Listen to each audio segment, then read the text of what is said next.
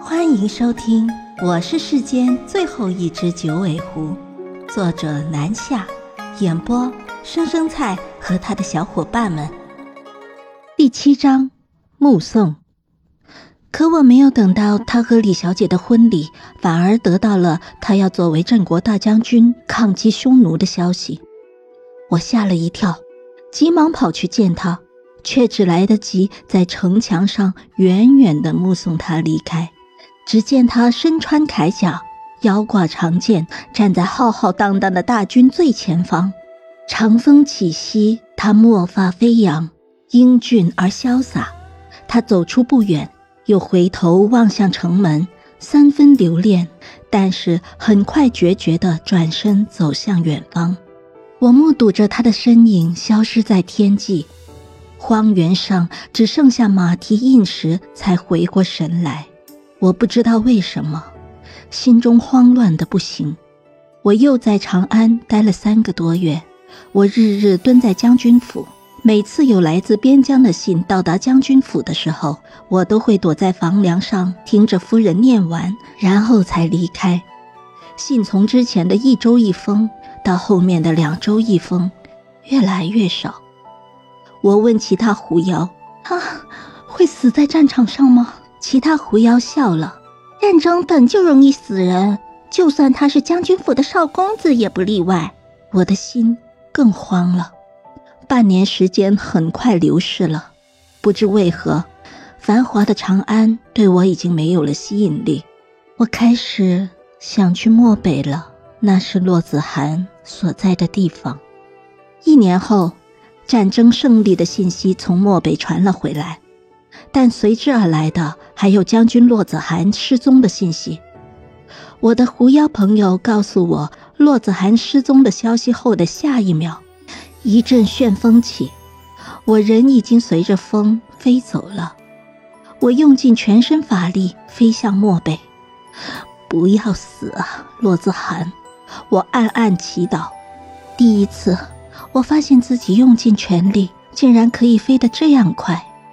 但是第一次，我没有因此沾沾自喜，还有些怪自己的速度不够快。不到三个时辰，我就赶到了漠北。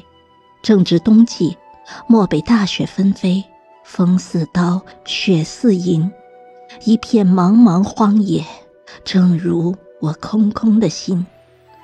大军早已班师回朝，空茫的原野上只留有少数几队士兵在寻找骆子涵。我对他们却是不抱什么希望。我对着空旷的长空长长的叫了一声，整个原野都震动了。这是狐族的召集令。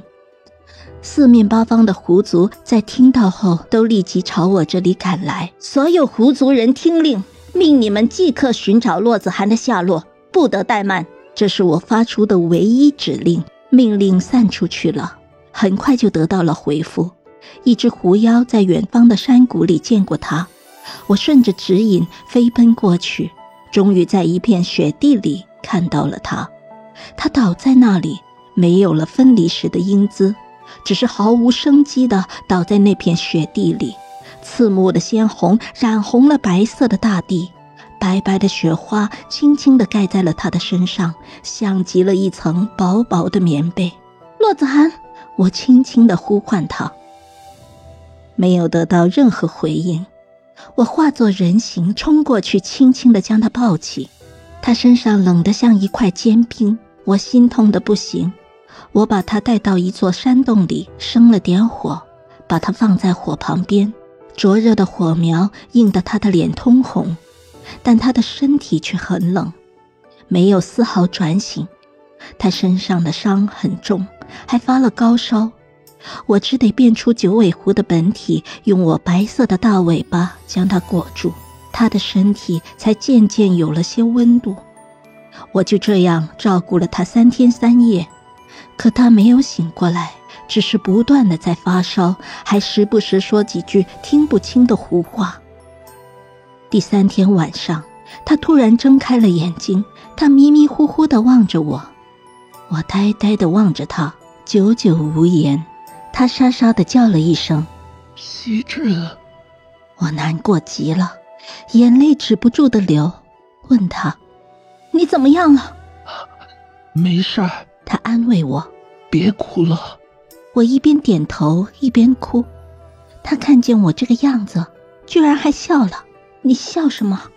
我莫名其妙。他很认真的说了一句：“真好，我终于又梦见你了。”他居然以为自己在做梦，我哭得更凶了。他抬起手擦了擦我的眼泪，说：“下辈子记得还做我的新娘。”说完，他目光越来越迷离，慢慢的合了眼睛。洛子涵，洛子涵，我崩溃的叫着他的名字。然而，他的身体还是一寸一寸在我的怀里冷了下去。我的九尾再温暖，也无法阻止他变成一具冰凉的尸体。我看着他魂魄离体，看着他漂浮在空中，茫然地望着我。我用法术将他的魂魄困在我的身边，和他说话。这里偏远，地府的阴兵来的也慢，磨磨蹭蹭的，在他死后第七天才来了第一个小阴兵。那个小阴兵战战兢兢地看着我，小心翼翼地说了一句。这位仙子，我是来勾那个人的魂的，你能不能放开他的魂魄？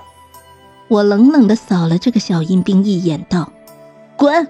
你也配勾他的魂？叫阎王亲自来。”小阴兵吓了一跳，什么也不敢说了，颤颤巍巍的跑了。我怀里的洛子涵却笑了。我疑惑：“你笑什么？”骆子涵想了想，说：“你刚刚的样子，像极了我的一个朋友。”我不乐意了，姐姐我独一无二，岂能有人像我？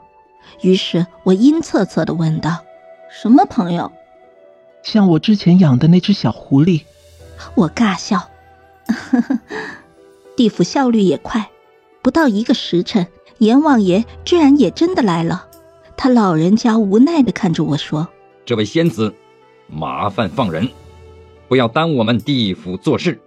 我冷冷的问道：“我要他活，你可办得到？”他阳寿已尽，自然办不到。废物！阎王爷冷了脸。仙子若执意，我只好将此事报上天庭。我翻了个白眼。骆子涵也劝我：“妻子，放开我吧。”我看着骆子涵，淡淡一笑。你说要一辈子对我好，可还作数？骆子涵点头道：“自然作数。”我于是满意一笑，道：“那你看好了。”说完，我咬了咬牙，割断了我的一只尾巴，瞬间光芒大绽。当着阎王和众阴兵的面，我许下了一个愿望：我愿骆子涵与我共生。传说九尾狐自断尾巴，能许一个愿望。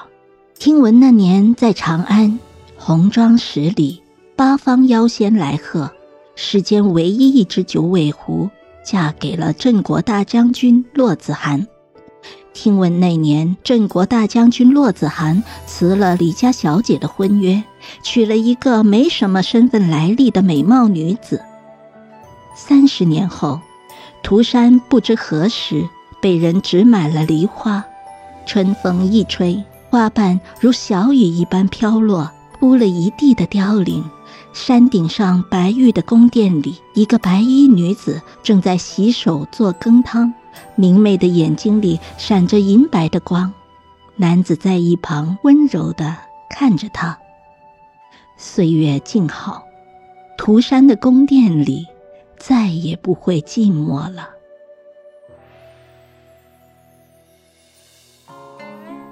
本集已播讲完毕，下集更精彩，欢迎点赞、订阅、评论呢。